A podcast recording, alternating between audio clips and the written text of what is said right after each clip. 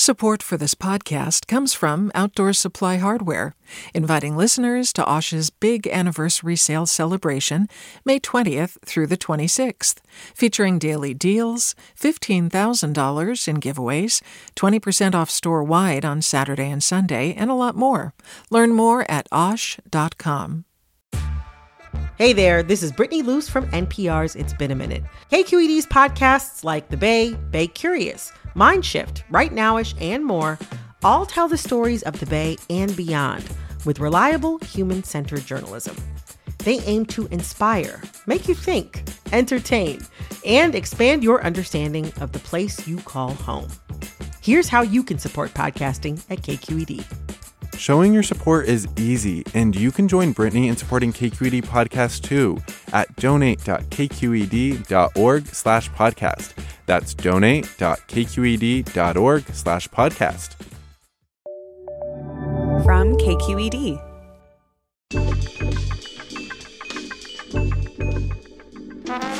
Hey everyone from KQED Public Radio. This is Political Breakdown, and I'm Marisa Lagos. And I'm Scott Shafer. And today on the Breakdown, we're welcoming back a woman who made history in 2010 when she was named Chief Justice of the California Supreme Court. She was the first person of color to lead the High Court, and over her decade there, earned a reputation for promoting civility and collaboration even as public opinion of the judiciary more broadly sank to record lows, unfortunately.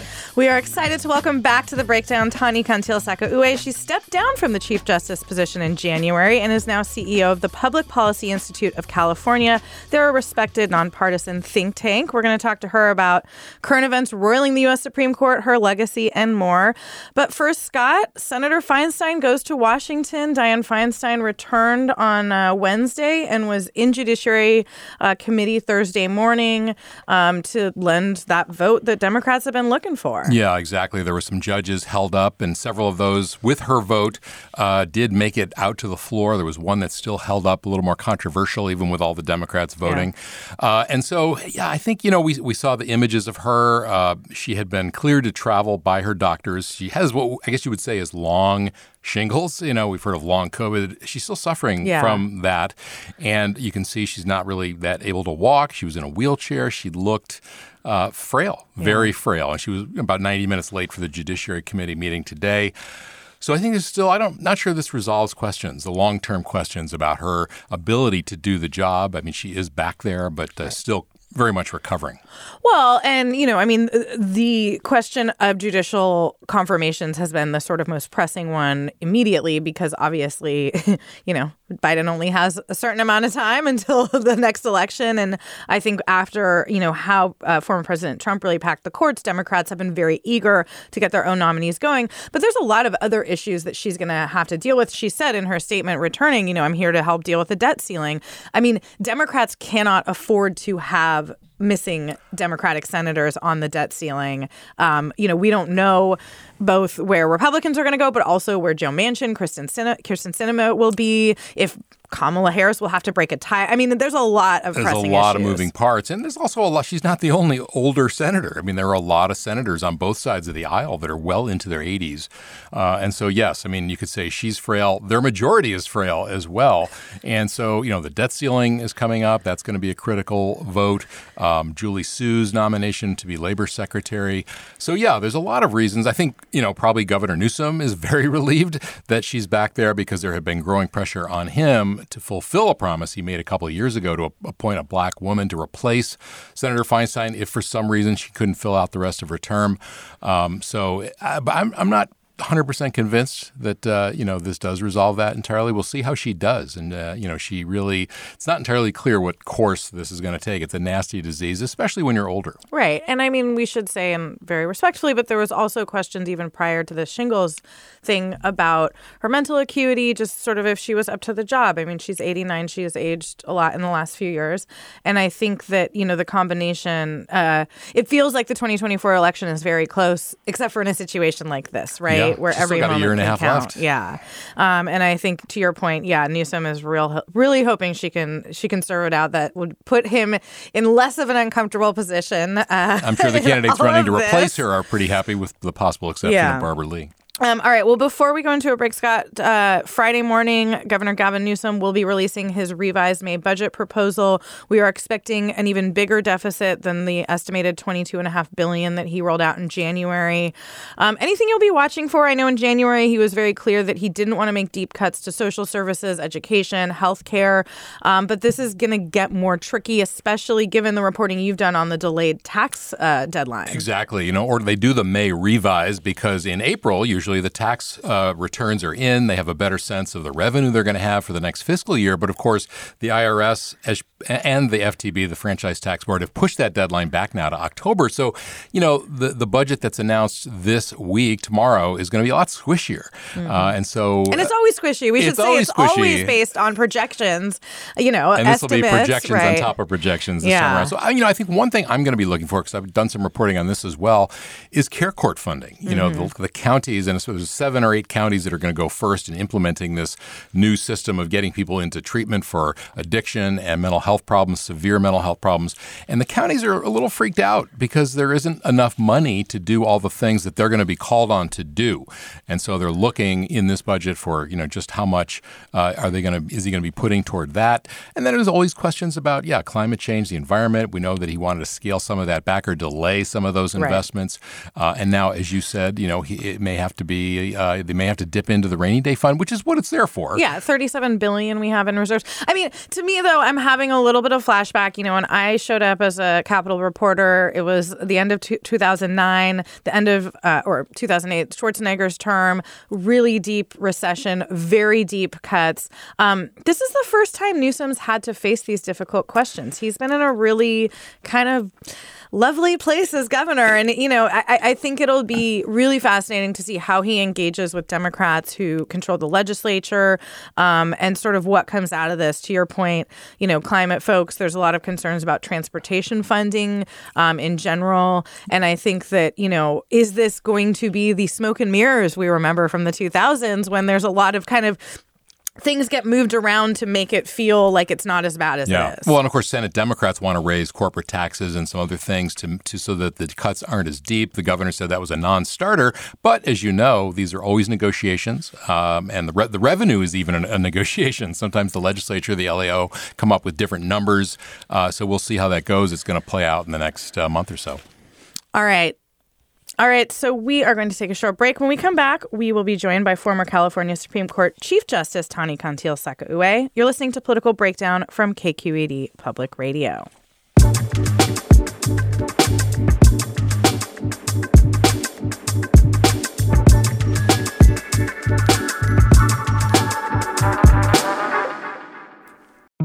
I'm Sasha Khokha, host of the California Report magazine.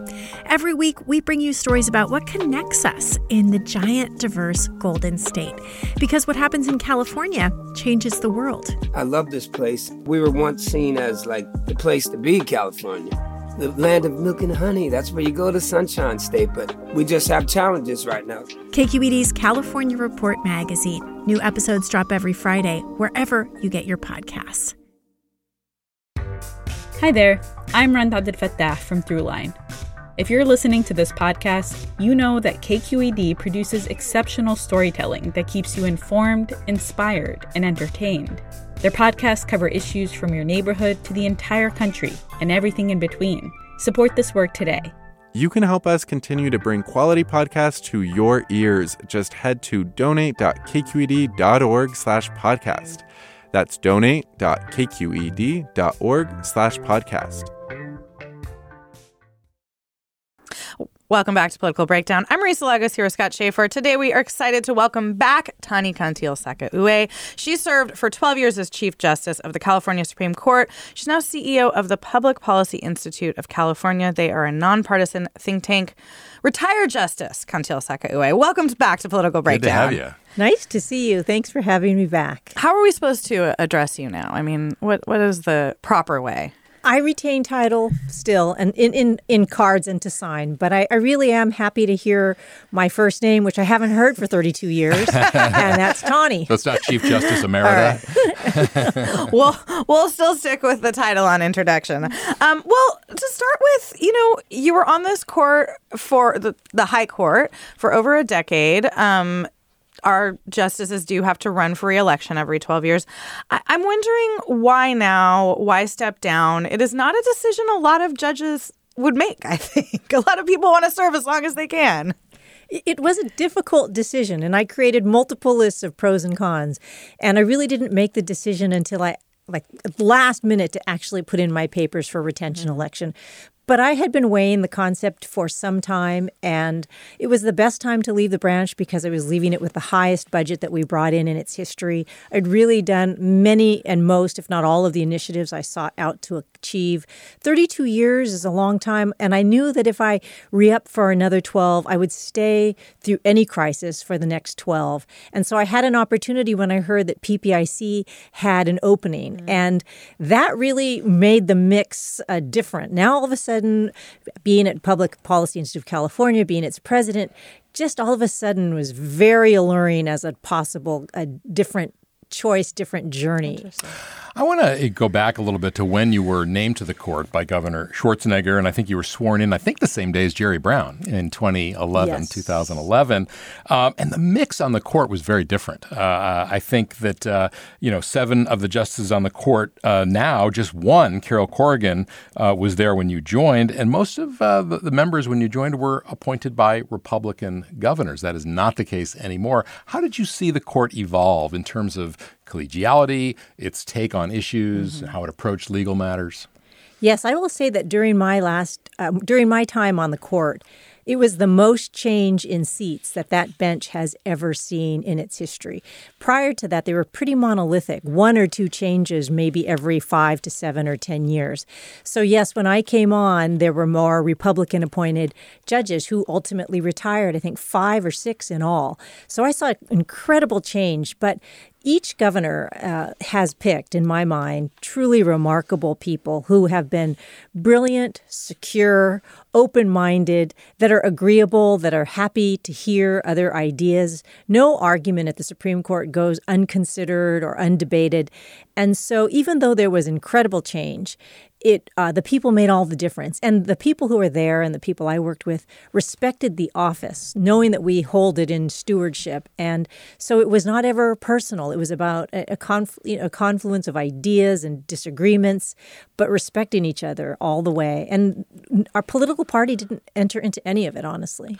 I mean you were also not just uh, the political makeup of the court didn't just change though. The the sort of type of person right you had several justices three i believe who had never been judges before appointed. I mean, we mentioned you were the first person of color to lead the court, you were the first mom to lead the court. Like, how do you think those diversity of viewpoints impacted what you're talking about, how you approach these cases? Well, I think it had a twofold effect. And first of all, it really enriched our discussions around the table, the seven of us sitting near each other, looking eye to eye.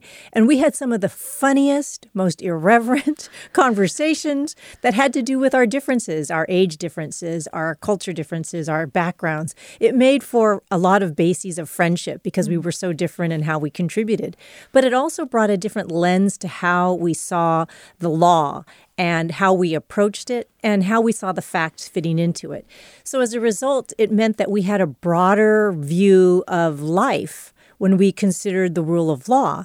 And I'll just give you a quick example. When I was on the bench early on, uh, Justice Marvin Baxter served on the court, and his family, they're farmers from Fowler.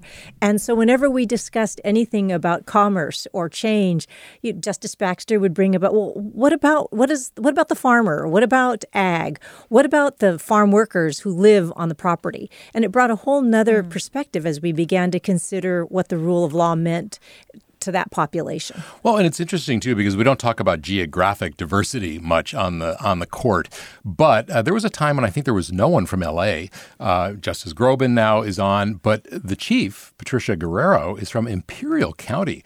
Uh, like you, uh, had uh, a parent who's a farm worker. How does that, both the geographic diversity as well as the, you know, the, the just the yeah, it's like we ra- focus on politics. So yeah, much, but, but you have a different point of view if you grew up in the Imperial Valley, just as you know, Justice Baxter did. Absolutely. It adds to the richness. It adds to the prism of how we see the law and how the, how we think about the people who it affects. And the other great thing about having now justices in Los Angeles like Justice Jenkins and Justice Groban and the Chief Justice in San Diego is it brings the state together more. We are a state court, but at the and we sit in Sacramento, San Francisco, and Los Angeles. But we were criticized for being sort of a San Francisco centric court mm-hmm. because so many of us lived around the San Francisco area. But now we really represent the state.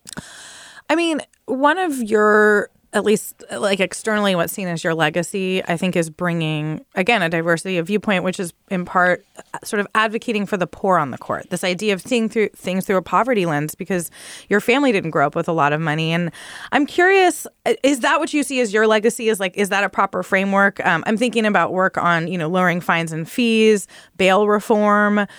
How, how do you sort of view that? No, I think that's right. I brought the lens of the person on the outside looking in and the person on the outside trying to get in and understand it. And so I brought a different kind of lens about barriers that people face at the door or barriers people face before they get to the door. And then that's also what informed my language access work about mm-hmm. just trying to able, be able to understand what's going on in court and understanding how what happens there affects not only the person in front of you, but their families, their children, their aunts and uncles, generations. And that's where points of view arise about the judiciary from the family that's affected. Well, your husband uh, is retired now, but he was a Sacramento police uh, officer. And I, am wondering how did that uh, affect the way you saw issues around criminal justice and, and uh, crime and punishment? I think the beauty of that is because I know my husband's friends and I know how human they are. Sure, they wear the badge and the uniform, but they're also just people. And so also they have the same foibles and the same attributes as the rest of us. So there was never, for me anyway, any starry eyed look about mm. how criminal justice is performed, how officers do their duty. I have wide latitude for it that mistakes humans make and the intent that may or may not not be behind it. So I think knowing my husband's work and knowing how he did it and knowing his friends and the bureaucracy, it made me think more expansively about criminal justice and reform. Hmm. I wonder though, I mean, you're kind of hitting on this like police are people too. And with all of the challenges that that brings, I mean, we are hearing a lot right now about yet another scandal at a police department here, Antioch, uh, racist, sexist text, uh, really targeting activists. Having seen this from both the perspective of, you know, being the spouse of a police officer, seeing what comes before the court, do you think we need to sort of think about police reform in a more wholesale way?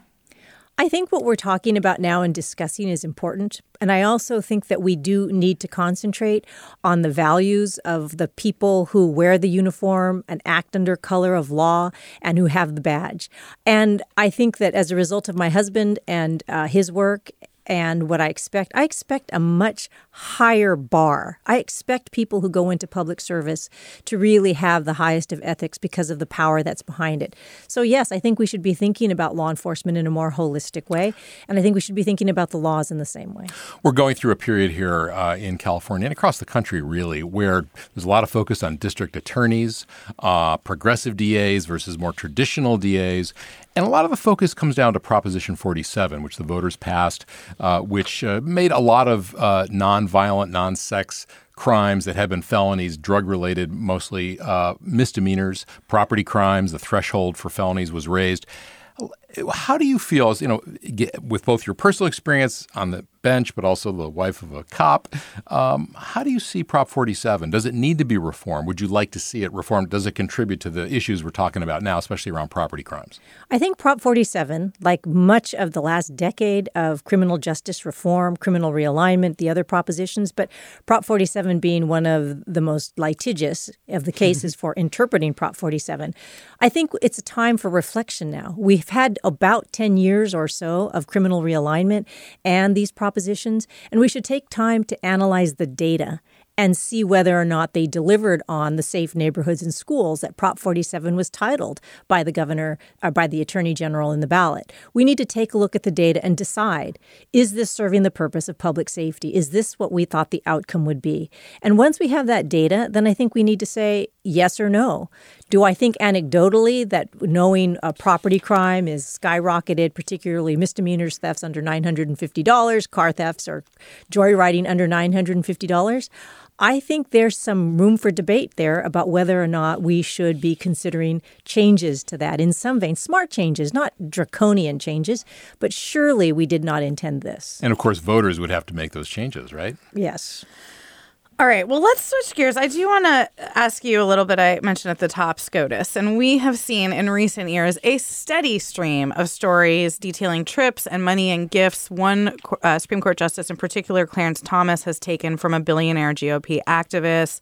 There's some other questions about some of the other justices, uh, but I think it's fair to say that the allegations about what Thomas has done are the most egregious. What what goes through your mind when you're looking at this? Like, as somebody who sat on the high court in California, what's your just like gut reaction? Well, my gut reaction is that judges in California can't accept a gift over $50, and then we have to report it, even if it is under $50. And what we typically get are books and plaques. and so most of us have to refuse anything that's offered, and we all do refuse. I will say that when I read those stories, I worry about the public trust and confidence in the judiciary. I worry about the takeaway from the public about the ethics involved, right? Because the conflict of uh, the conflict, the appearance of conflict, is not only about actual conflict, but what appears to be conflict. So it's worrisome. They don't seem worried though. Well, they have a life appointment. I, I don't know how worried I'd be either. Well, do you think that I mean t- Congress is talking about changing some of these things, but they have limited authority over the over the courts. What would you like to see happen? And you know, quite honestly, I think if everything is so partisan now, if this was uh, Sotomayor, Justice Sotomayor, I think there'd be calls on the Republican side for impeachment. You know, what should. Uh, How do we do this? This yeah, what, the Supreme Court. Yeah, like, that's the point, right? I mean, yeah. Based on what we know, should he be there? Well, I, I don't know that, that we can say that any of this affected Justice Thomas's rulings. I don't know that I've seen that evidence, but I would say that this is injurious to the third branch of government. And right now, with uh, the way Congress as is uh, sometimes at a stalemate, and the governor's executive orders are being challenged, the judicial branch is is churning along. They're one of the most active branches. I would hope what I'd like to see is that the justices themselves decide amongst themselves that they're going to take a leadership role and they're going to institute ethics and they are going to teach it, train it, and follow it. And much like the lower federal courts, uh, justice judges do. And I think it has to come from within, and everyone has to be a part of it. You're listening to Political Breakdown. I'm Marisa Lagos here with Scott Shafer, and we're talking with former California Supreme Court Chief Justice Tani Cantil Sakauye. This is a fundraising period for KQED Public Radio. For more information about how to support KQED, go to kqed.org. So, I'm curious. Um, we have seen a lot of debates, you know, the, over what we're talking about the ethics of the court. Um, but the other sort of big, big, thing that has happened was clearly the leak of the Dobbs decision. Um, again, watching that from afar, you must have been very relieved that never happened on your court. Uh, but what what impact does that have in and I don't know what what are your understanding more than the rest of us do about the inner workings of a high court? Like, why would somebody do that? I can't speak for the intent. There's probably lots of reasons for a person to have done that. But I do think it's incredibly destructive to the trust that the justices and their staffs enjoy with each other. And it also, in my view, stifles and chills communication and the free exchange of ideas. If I want to play devil's advocate or I want to write to you a draft preliminary uh, memo that it, that questions your analysis, even though I ultimately agree with the result. Does that happen a lot? It does. I mean, my our colleagues we we challenge each other. We may agree on the result, but we have different ways of getting mm-hmm. there, and it chills my ability to just sometimes write to a justice. I'm sorry, I don't understand it. Can you unpack this for me? So when you when you know that anything could be released and embarrass the court or embarrass yourself, you're going to be a lot less forthcoming on your communication. Hmm. Well, certainly you helped to, along with your predecessor, Ronald George, create that collegiality at the court. Before you left, you had your final press conference with the media. And one of the things you pointed out was the the increasing use of arbitration and mediation and some concerns about this private judging. Well, since then, you've decided to become a private judge uh, and do some of this work, which is very lucrative. But did you do you see that? I mean, some are going to some see that and say that's a hypocrisy. It's you know a conflict of interest. I don't know what, but like, how did you make that decision? Well, I first made it while I was Chief Justice when I instituted a free program f- using retired judges for the trial courts to use private to use mediation and uh, settlement. So I had some finances available, and we have a retired judges program. And I had been intending to do this, but didn't have the surplus. So finally had the money and started the retired judges mediation program. So created in the court for users for free an opportunity to have their cases mediated by a retired judge or justice. But what you're doing is not free. No, but I started it first because it's an equity question. A lot of private mediation, arbitration isn't available because it's expensive. So for people who can't access that kind of mediation, they're getting the next best thing with retired judges who are being trained uh, by the Judicial Council's uh, contractors to learn the skills and to provide the same program for free in the courts. And so I started that before I left. And then when I came out, I wasn't intending to do private judging, but I realize there's a part of me that still wants to. Um, do some cases, to hear arguments, to offer advice, to consult, to do moot courts, uh, to do mediations. And so uh, I was approached and I said, I, I have a full time job and it uh, takes all of my attention. And they said, Well, if you have a Saturday free, if you have a weekend free, we'll take anything. Maybe times, there'll be times when things open up for you. And so I agreed to do that. So I do that, but I think the kinds of cases that you see there are not the kinds of cases that are that I've seen, I think, are, are not going to go uh, make changes in the rule of law. We're still seeing that at the Supreme Court. What does it say about our broader system that you know, we have so many cases that not only go to mediation, but plea deals. I mean, there's a sense that if we didn't plea out cases, the entire justice system would grind to a halt just because of resources. Like, is that, do you think, in concert with what, I don't know, the founding fathers envisioned, like with, with what the system that we are supposed to have? Well, I think um, the founding fathers, if I were to just sort of hazard a guess, they weren't seeking a judicial branch for the sake of a judicial branch. They were seeking a judicial branch to be separate from the other two to ensure justice and to ensure fair and equal treatment, the rule of law. So if a person gets that through a plea agreement, it's their choice. If the person gets that through mediation, whether it's public mediation free through the system now in the courts or through payment through a private mediation program, if they're still getting satisfaction and they're getting it faster and they're getting it without uh, conflict, then that's good for that person, that case.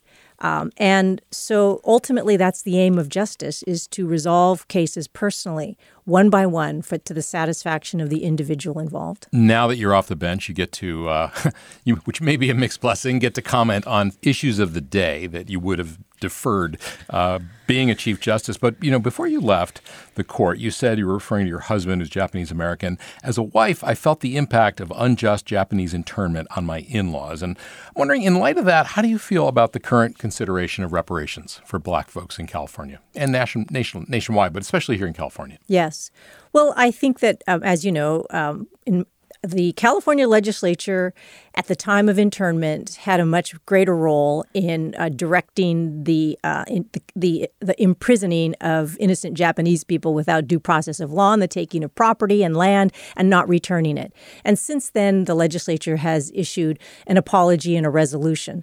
Uh, I also think they may uh, have some. They have definitely have uh, ownership of some of the Chinese Exclusionary Act behavior as well.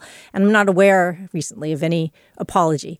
So now the issue is reparations. And I think that that it is a sensitive political subject, but it's also a real historical subject. And I think that the right minds, the governor signed the bill. So the governor signed the bill as a signal to people who put in good work to do something about addressing this. And I think they have. And I think good time has been spent. It's worth the discussion for our history. But I also think that in the in in what's being offered and what's being discussed that the future is at stake and this governor is going to have to decide how he's going to address uh, the task force and the recommendations he created I mean, the future, you mean financially, just like what that would do to the budget? No, I mean, what kind of programs could be put in place potentially that might address the historical racism and uh, treatment of black people? All right. Well, we are going to have to leave it there. Former Chief Justice Tani Cantil Sakauye I'm so proud of myself. After 12 years, I can say your name correctly. Thanks for coming Thanks in for again. It was a pleasure. Thank you. That's going to do it for this edition of Political Breakdown. We are a production of KQED Public Radio. Our engineer today is Christopher Beal. Joe Fitzgerald Rodriguez is our producer. I'm Scott Shafer. And I'm Marisa Lagos. Thanks for listening. We will see you next time.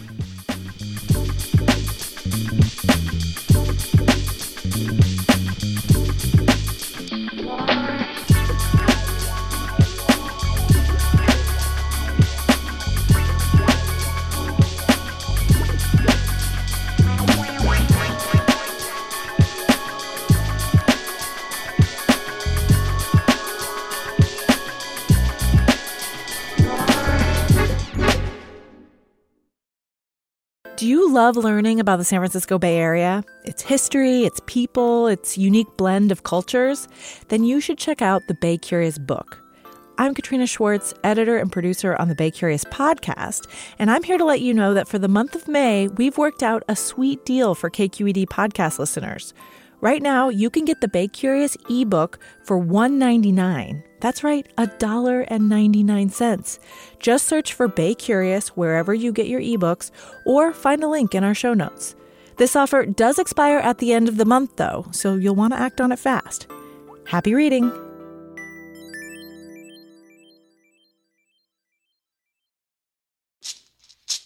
Hey, it's Glynn Washington from Snap Judgment. And if you love what you're hearing, and I know you love what you're hearing, please consider becoming a KQED member. You get special access to cool events, behind the scenes footage, and so much more. Plus, you'll sleep better at night knowing you did your part for the community you depend upon. It's in you. Please be in it. Visit donate.kqed.org slash podcasts to sign up now. That's podcast with an S. Thanks.